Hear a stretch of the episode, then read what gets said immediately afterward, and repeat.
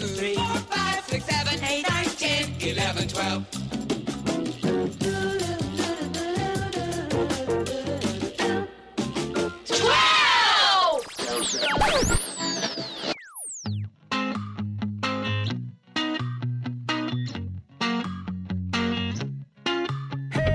Welcome to Tweeters in 12, the best 12-minute Twitter-related podcast in the world, or at least in North America. I'm Mark. I'm Brent, and today's guest is Mr. W. Gladstone.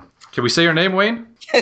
Well, I think you just put the two parts together. I think you just did it.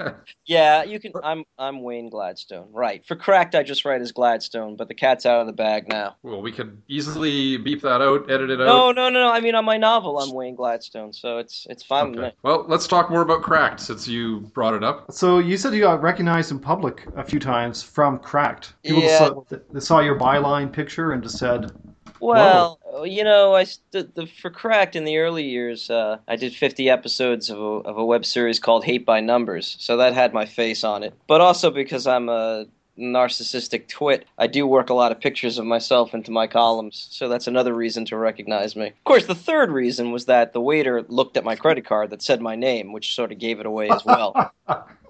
But the weird thing is he didn't remember that it was Cracked. He's like, oh yeah, you write for BuzzFeed. I like your Hate by Numbers videos on BuzzFeed. I'm like, you know, I thought I was going to get like a free drink or like a 10% discount, but it didn't do anything for me. This is a recurring theme. People complaining about how they don't get enough free stuff. Yeah.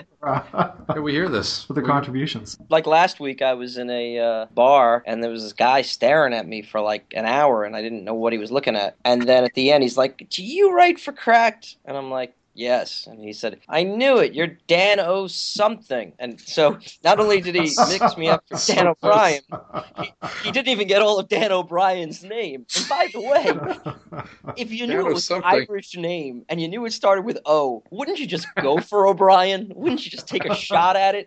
Maybe it's O'Brien. You got a 50-50 shot of O'Brien or O'Sullivan. Right, exactly. Yeah. So he said, hey, you're Dan O. something. And I told that to Dan. And he told me that just the other day, he, Soren, and Cody were walking down the street, and they said, oh, look, it's Dan, Soren, and Gladstone. So, yeah. Oh, fair enough. Cracked is a popular crowd. Apparently. So, Hate by Numbers. You are reviving that right now? Or I am. My crippling financial situation, born of recession, divorce, and, well, everything else, has definitely necessitated that I bring it back. We are 3/4 through funding. People can go to kopkamaine.com and click on the Hate by Numbers and hit the PayPal. But I basically raise money to do $2,000 for 4 episodes. Since each episode takes like 10 to 20 hours, I decided that's kind of a fair amount. And if people want to fund it, then I'm happy to make it, and I'm happy to say we're on our way. So you're funding that directly through your own website instead of through, say, like a Kickstarter or Indiegogo? Right, because, you know, with the Kickstarter, it's an ongoing project, and I don't know, why don't you use a Kickstarter, why don't you do this? PayPal's worked for me. I just said, here, I've hit my fundraising goal like 4 times before. I put it away for a year. I brought it back. I think I'm going to hit it again, so it's kind of like if it's not broke, don't fix it kind of a thing. So when can we expect sort of new episodes? You're halfway, you say, through? Yeah, I owe the wonderful fans who've been so supportive, and they really, sometimes when I talk about how supportive some people have been of the show, I actually do get literally choked up, and I owed them one episode that I'd been neglecting because I was working on my novels, but that old episode is going to air, I think, July 25th to be timed with the release of that horrible movie, Lucy, which is what the episode is about, me breaking down the trailer to the Scarlett Johansson movie and how awful it looks. It does look horrendous. Well, my son is the one who pointed it out because it's based on the premise that, you know, you only use 10% of your brain. What if you used all of it? Except that is the most discredited theory of all time. No one believes that anymore. So why would you base science fiction in a science fact that's not even it's that not no one true. Believes? Right. So my son, who's only 12, was like, we should have a film about like someone making people go back in time to stretch giraffes' necks so that they evolve. That is a great analogy. That's a great great joke. That's He's 12. Perfect. So we put that into the episode, and that'll be out in like 10 days. I filmed some of it already, wrote all of it, and he's gonna get co-writing credit because I couldn't be more proud of that joke. Is your son on Twitter? No, not yet. And I you know, it's hard because I don't really approve. Not that I'm famous, but I really get very skittish when I see famous people putting their children out there. And I always used my kids in my vids because it was fun and because I have no friends, so I need actors somewhere. But I'm doing it, you know, baby steps, because now he's 12 and he reads like he's 16, and that joke is better than one I would write. So I'm easing him into it. I don't want to push him too hard. I certainly don't want to expose him to the internet and all the comments you receive from the worst people on the face of the earth. Are you saying you've seen bad stuff on the internet?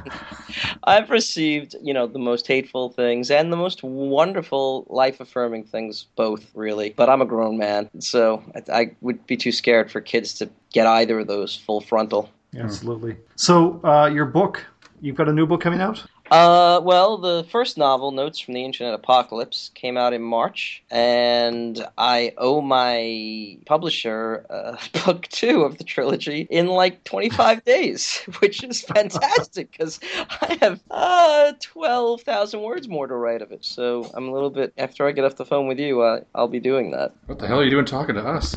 Well, so I've got 10 words for you. All work and no play make Jack a dull boy. Just write that over and over and over again, and until you got 12,000 words, you're done. Well, it's hilarious. I tweeted that, and someone said, "Oh, you can pad it out by subtitling each chapter with a song lyric." And they were just being joking. They were just joking. But the fucked up thing is, and that's exactly what I do.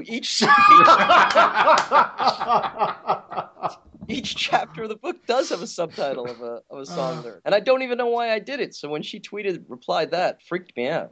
Well, you got a minute left before I start asking you some questions. Do you want to tell us quickly about being the meat in a sexy Jewish sandwich? Sure. I went to Syosset High School, and I'm so did Natalie Portman, and so did Judd Apatow. And I'm older than Natalie Portman, and I'm younger than Judd Apatow. So I often refer to myself as the meat in a sexy Jewish sandwich. Turns out that Idina Menzel, you know, Let It Go, Frozen, she also went to my high school, is also older than me, but younger than Judd, so she's also, I guess, the meat. Or, like, cheese, I guess? I'm meat. That would be, yeah. Natalie would be bottom bun, I'd be meat, Idina would be cheese, and I guess Judd would be the top bun. So it's a super sexy four-way J-date. Yeah, it's a pretty chewy sandwich, I gotta tell you, but I guess if you do a cross section of suburban Long Island high school and the entertainment industry, you do see the shaded area of that Venn diagram does skew a bit it's Hebraic. Kosher. Yeah, okay. Good. It's a kosher sandwich, right? Well, it's not. That's the messed up thing. There's four Jews, and I made it an unkosher sandwich by mixing milk and meat. That's a really good point. I didn't think that one through. Did you hear that? I heard that. That was our buzzer. We've gone back to the regular buzzer, thank goodness. And it is time for the lightning round of Twitter-related questions, and Brent's going to hit you up with queries. Uh-huh. You ready to rock? I am. Okay, what's your proudest Twitter moment? Oh, that would be when I got Patton Oswalt to follow Maura Chawostic.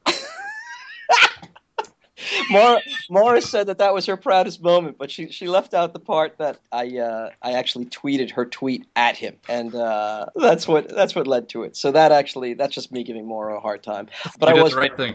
I was very proud, and it was a tremendous tweet. It was actually either when Patton Oswalt followed me, or maybe Mark McKinney telling me that he of Kids in the Hall telling me that he enjoyed the first chapter of my book, which was available online. That's a nice shout out. Yeah, Kids in the Hall is one of my favorites. Absolutely. Yeah, Mark McKinney. Kids in the Hall is my favorite, and Mark McKinney is my favorite Kid in the Hall. So to have basically one of your really all-time top comedy idols tell you he's read the first chapter of your book and likes it. It was quite something. I was always a Bruce McCullough guy. Me too. Yeah, I was going to say, Bruce McCullough is my favorite. Everything he did. Yeah. I like him. I like them all. And, you know, Scott Thompson is basically the star of Brain Candy. I think he steals that movie. Yes. Yeah. Okay, who's your favorite tweeter? Oh, God, what a theme. Behind your back, Maura is actually my favorite tweeter, and I know I was just giving her a hard time. But and as I say, it's a little bit narcissistic, because when I first discovered her, not discovered her, but like discovered her for myself, saw who she was, and I read her tweets, I was like, this bitch stole all my tweets, except the messed up thing was I hadn't written any of them. I was sure they were mine. They were so similar to so many of mine, and yet they weren't like anything. It was just like a voice or a sense of humor, and it was really startling to me. And I went through a timeline and started like 20 things, obnoxiously, because it reminded me of me. And then I instantly did like a an FF. Like, that's never happened to me. I saw someone like 30 of their tweets instantly and then told everyone that they had to follow her, like on the same day. So yeah, she would be my number one.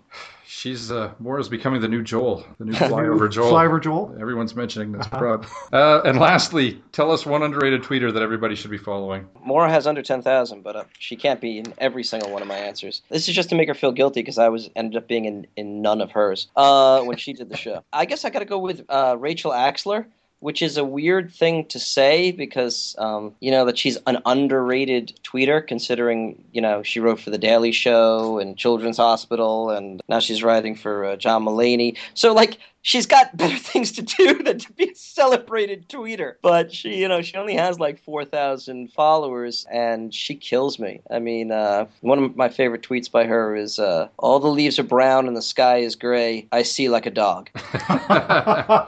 And then another username? I think it's Raxler. I think it's Rachel Axler. I think it's R. Axler. Rachel Axler. No, it's Rachel Axler. Yeah. Yeah. Oh, is it Rachel Axler? It's Rachel Axler. Okay. Oh, all right. So I'm badly telling people.